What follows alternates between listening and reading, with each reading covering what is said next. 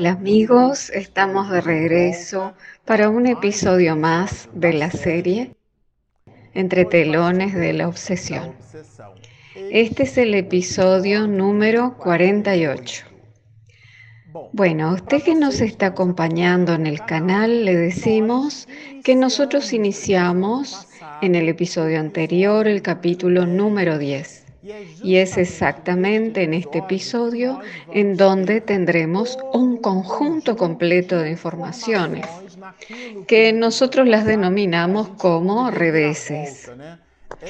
Es en el momento en el cual el doctor Teofrastus tendrá la planificación de su propia reencarnación, construida por Glaucus y por la misma entidad venerable denominada por Miranda con el nombre de Saturnino.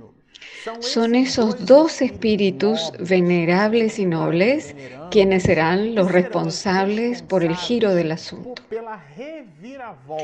Nosotros tenemos la costumbre de decir en broma que aquí nosotros en este capítulo 10 no tenemos la inversión de la historia, porque eso sería dar vuelta y retornar al punto inicial. No, en este caso nosotros tendremos una reversión.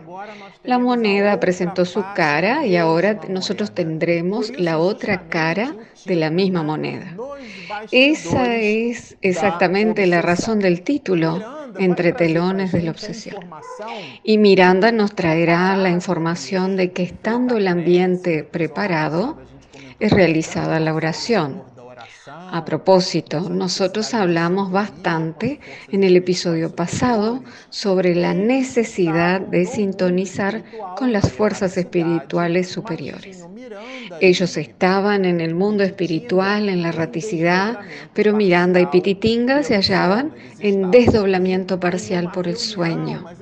Ambos estaban allí y es curioso el hecho de que Miranda nos hace percibir que dicha reunión se producía en las dependencias de la Unión Espírita Bahiana, actual Federación Espírita del Estado de Bahía. Cuando digo actual no me refiero al mismo lugar en donde se encuentra su sede en los días de hoy. Pero por H o por B era el local en donde se desarrollaron las reuniones de desobsesión. Y era el lugar en donde se había manifestado Guillermo, la entidad que obsesaba a Mariana.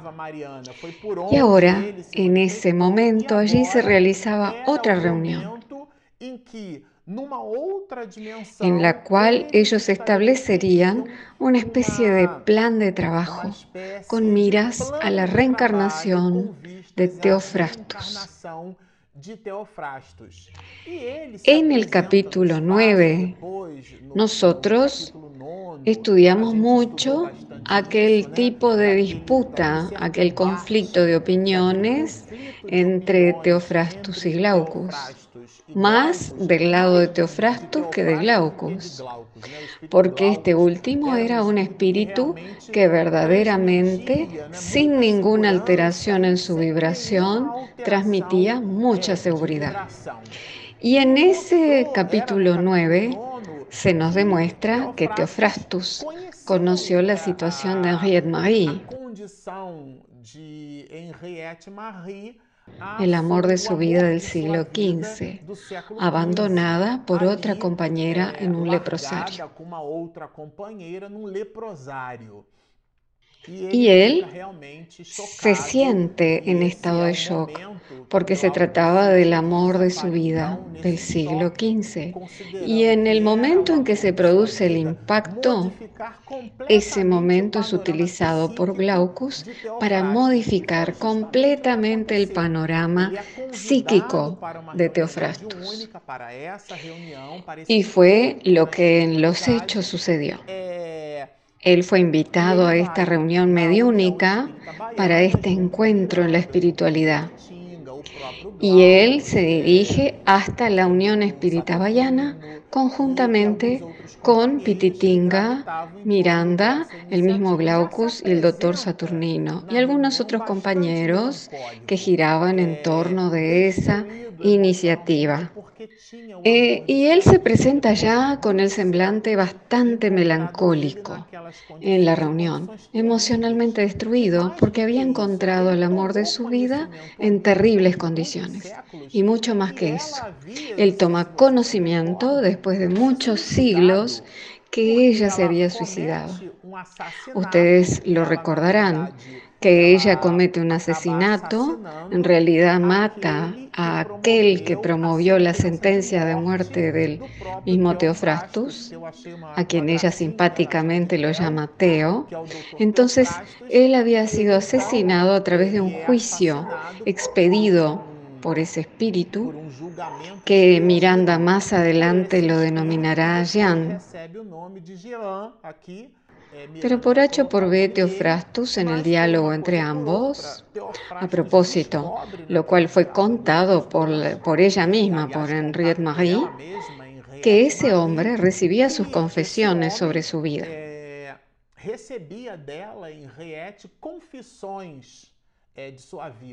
Y ella le había hablado a ese sacerdote sobre su pasión por Teofrastus. Y ese sacerdote también la quería. Entonces, ocultando sus planes en el proceso de la confesión, utiliza las informaciones recibidas de la propia Henriette para asesinar al doctor Teofrastus, generando los mecanismos necesarios dentro del proceso inquisitorio. Después de su muerte, resultante del proceso inquisitorio, ese sacerdote encuentra las condiciones apropiadas para declararle su amor a Henriette Marie. Y mucho más que eso, le confiesa que fue él el responsable por el asesinato de Teofrastus. Y la mujer entra en un síncope espiritual. Ella genera un encuentro entre ambos y envenena el vino de ese eclesiástico. Y en el momento en el cual él está sucumbiendo, ella le manifiesta su odio, su rabia, su irascibilidad y el hombre se retuerce y desencarna. Hecho eso, ella se ve ante un asesinato promovido por ella misma. ¿Y qué hace? Ella toma del mismo vino y se suicida. Y regresa al mundo espiritual con las manos sucias debido al acto de la ruptura de su propio proceso reencarnatorio a través del suicidio. Eso quiere decir que como ella misma, Henriette Marie, lo narra, los padecimientos que ella sufrió son indescriptibles. Y se novelaron los siglos, como nos dice Emmanuel. Y ahora, de esa manera, se presenta Henriette Marie en la personalidad de Ana, en una condición muy terrible. Y el doctor Teofrastus, al tomar conocimiento de ello, él entra en un inmenso estado de shock, porque era el amor de su vida, entregada a un leprosario, a un ambiente en donde las personas con el mal de Hansen eran alejadas de la sociedad y eran dejadas allí a su suerte. y prácticamente esquecidas y entregues allí a propia De esa manera, ante la invitación de Glaucus para ir a esa reunión, él se presenta allí, totalmente quebrantado. Entonces aquel vigor, aquella fuerza eh, que nosotros eh, habíamos visto, observado en los episodios pasados, a pesar de que él era un espíritu inferior, Miranda nos decía que él entrecruza las miradas con ese doctor y que él se sintió cohibido debido al vigor de la, de la vibración promovida por Teofrastus. Y haciendo una abstracción de todo eso, frente a aquella nueva situación, él se presenta en la Unión Espírita Bayana en el Centro Espírita quebrantado, muy melancólico refiriéndonos al punto de vista moral.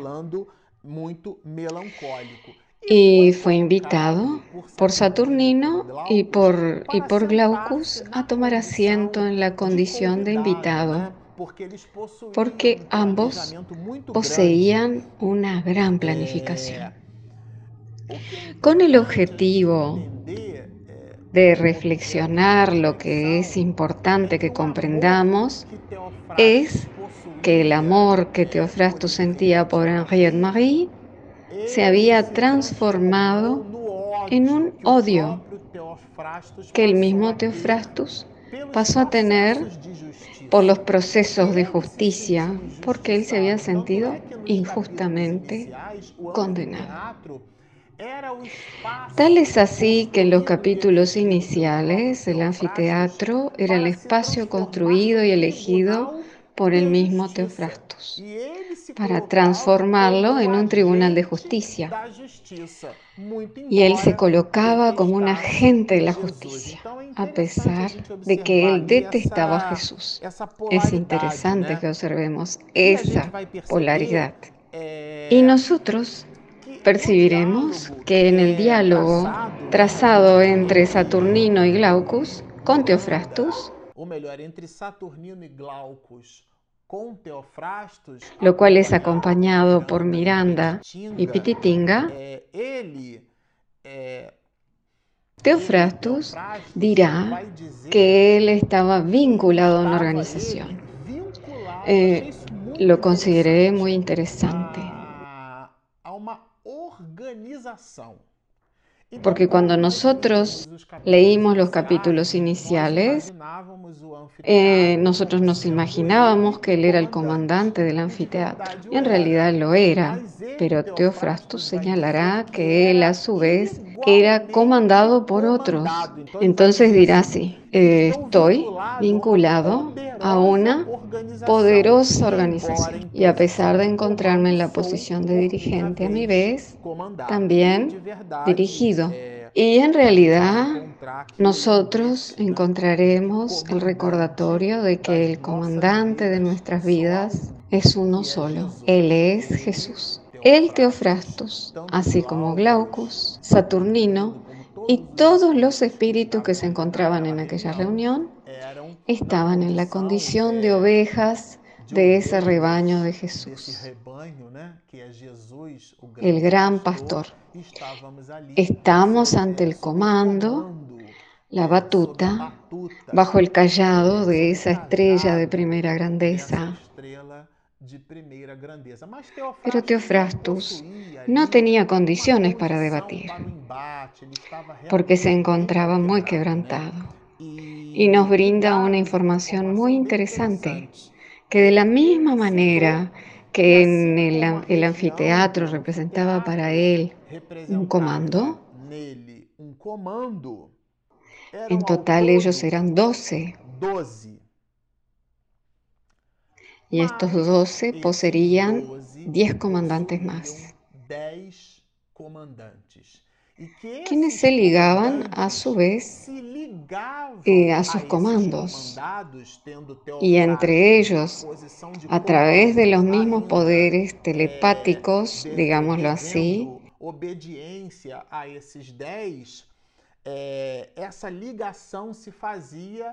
y utilizando las mismas propiedades que él manipulaba en los procesos hipnóticos y que Teofrastus le debía obediencia para los procesos hipnóticos. Entonces a gente va a encontrar.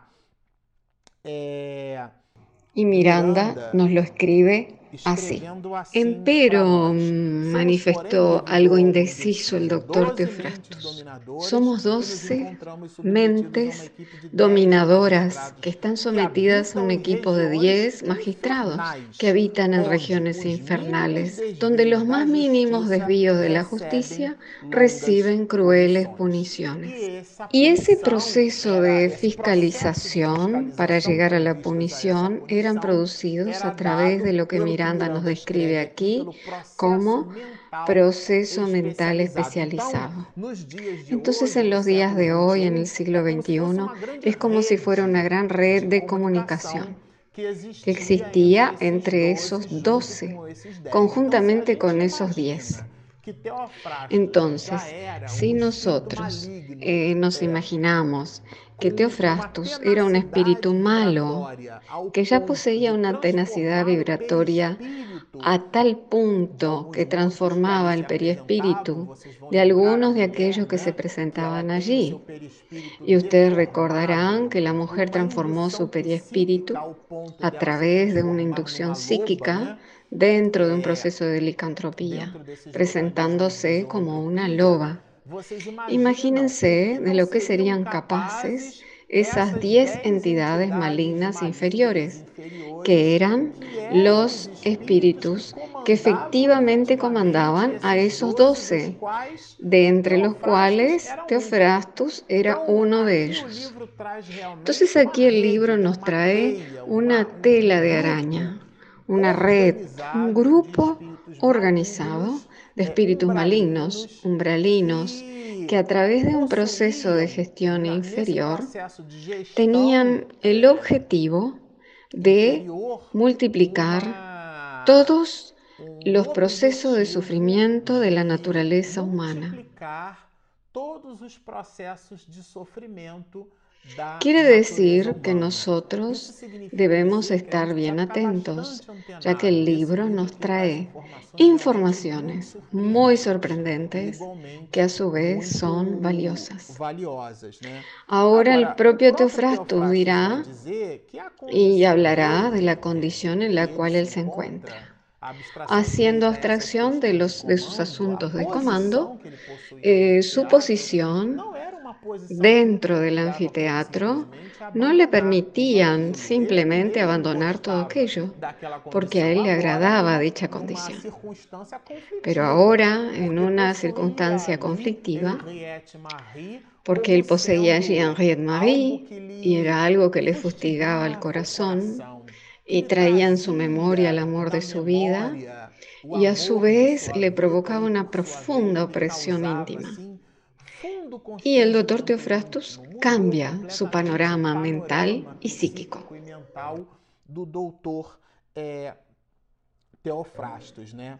Y en ese diálogo con Glaucus, Miranda nos hace percibir lo que dice él al respecto.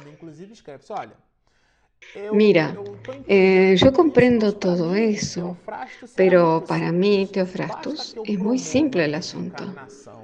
Es suficiente que yo promueva la desencarnación de Ana María, Henriette Marie, y ella regresa al mundo espiritual y yo continúo con ella. Yo no necesito concordar con las ideas que ustedes expusieron, las cuales son ideas incluso que son contrarias a mi pensamiento, dice Teofrastus, lo cual eh, más adelante veremos que no es tan así.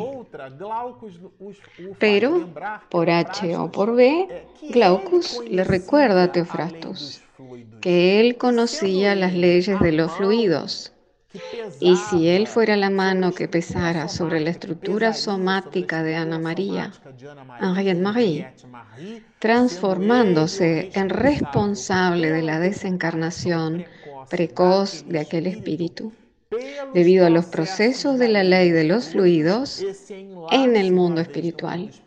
Ese enlace no se presentaría de la misma manera. Y Miranda nos hace percibir que Teofrastus concuerda con ello.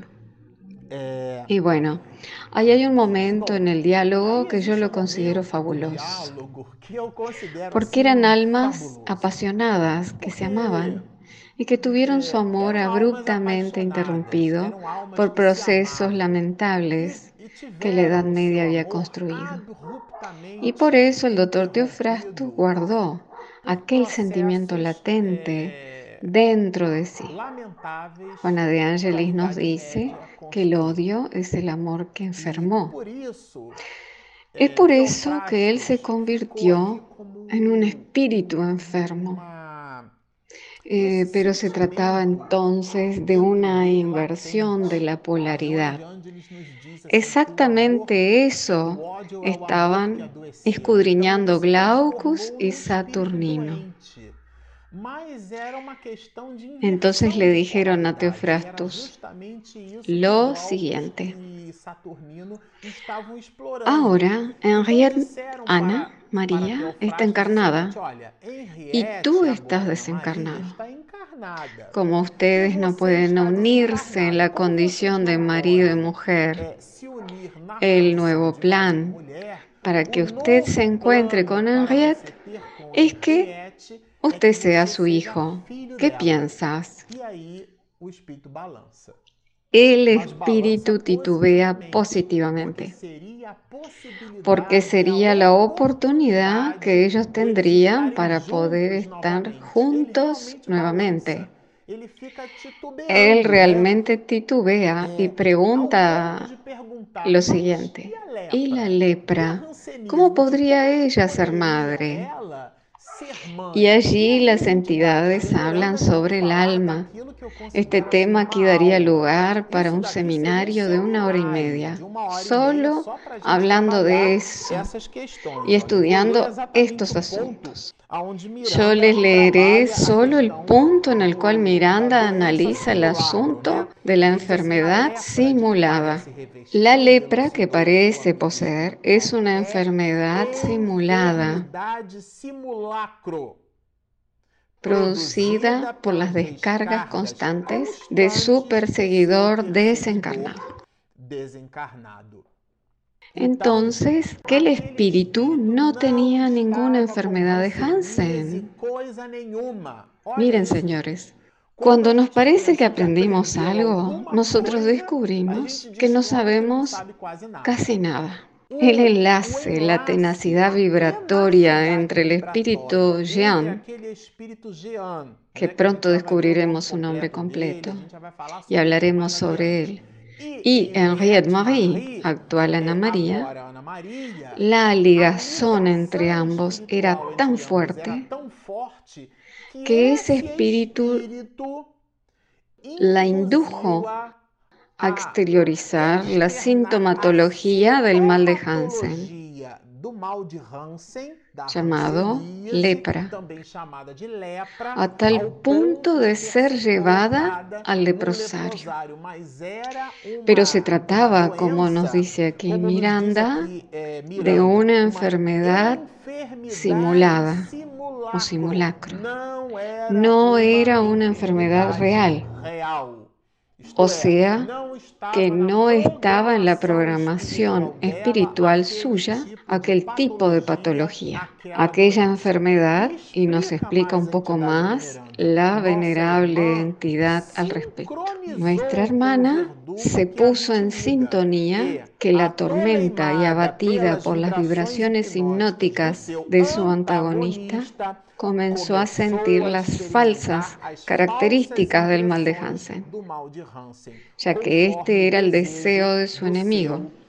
¿Y cuál era el deseo de su enemigo? Que ella exacerbara la sintomatología de la lepra.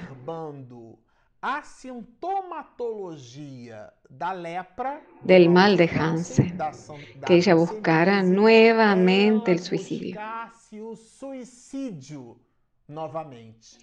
Y así él desde la espiritualidad inferior, tenazmente induciéndola hacia ese objetivo, una vez más, él pudiera poseerla psíquicamente. Ese era el plan de aquel espíritu. Ahora, aquí, para que podamos finalizar y sentir el gustito del próximo episodio, Es en ese momento que Glaucus y Saturnino le explican a la vez al doctor Teofrastus que él bebió de su propia agua o de su propio veneno, diríamos. Porque el espíritu maligno había buscado las informaciones para su plan en el anfiteatro, en una entrevista privada con el propio Teofrastus. O sea que aquel escenario maldito en el cual él encuentra el amor de su vida había sido de cierta manera el escenario promovido por él mismo. De esa forma, el Teofrastus entra en estado de shock. Bueno, solo que ese desarrollo lo veremos en un próximo episodio. Por el momento continúen con nosotros, deleitándose con esta obra, pero sobre todo comprendiendo los mensajes y todos los elementos necesarios que Manuel Filomeno de Miranda nos trae para que, como lo comentamos en el episodio anterior, permanezcamos en oración, conectados con las entidades superiores, movilizándonos en la vida, buscando lo superlativo dentro de nuestras propias oportunidades. Estudien en nuestro canal, bajen nuestro aplicativo, escriban sus comentarios porque nos gusta muchísimo. Síganos, por lo tanto, y mucha paz.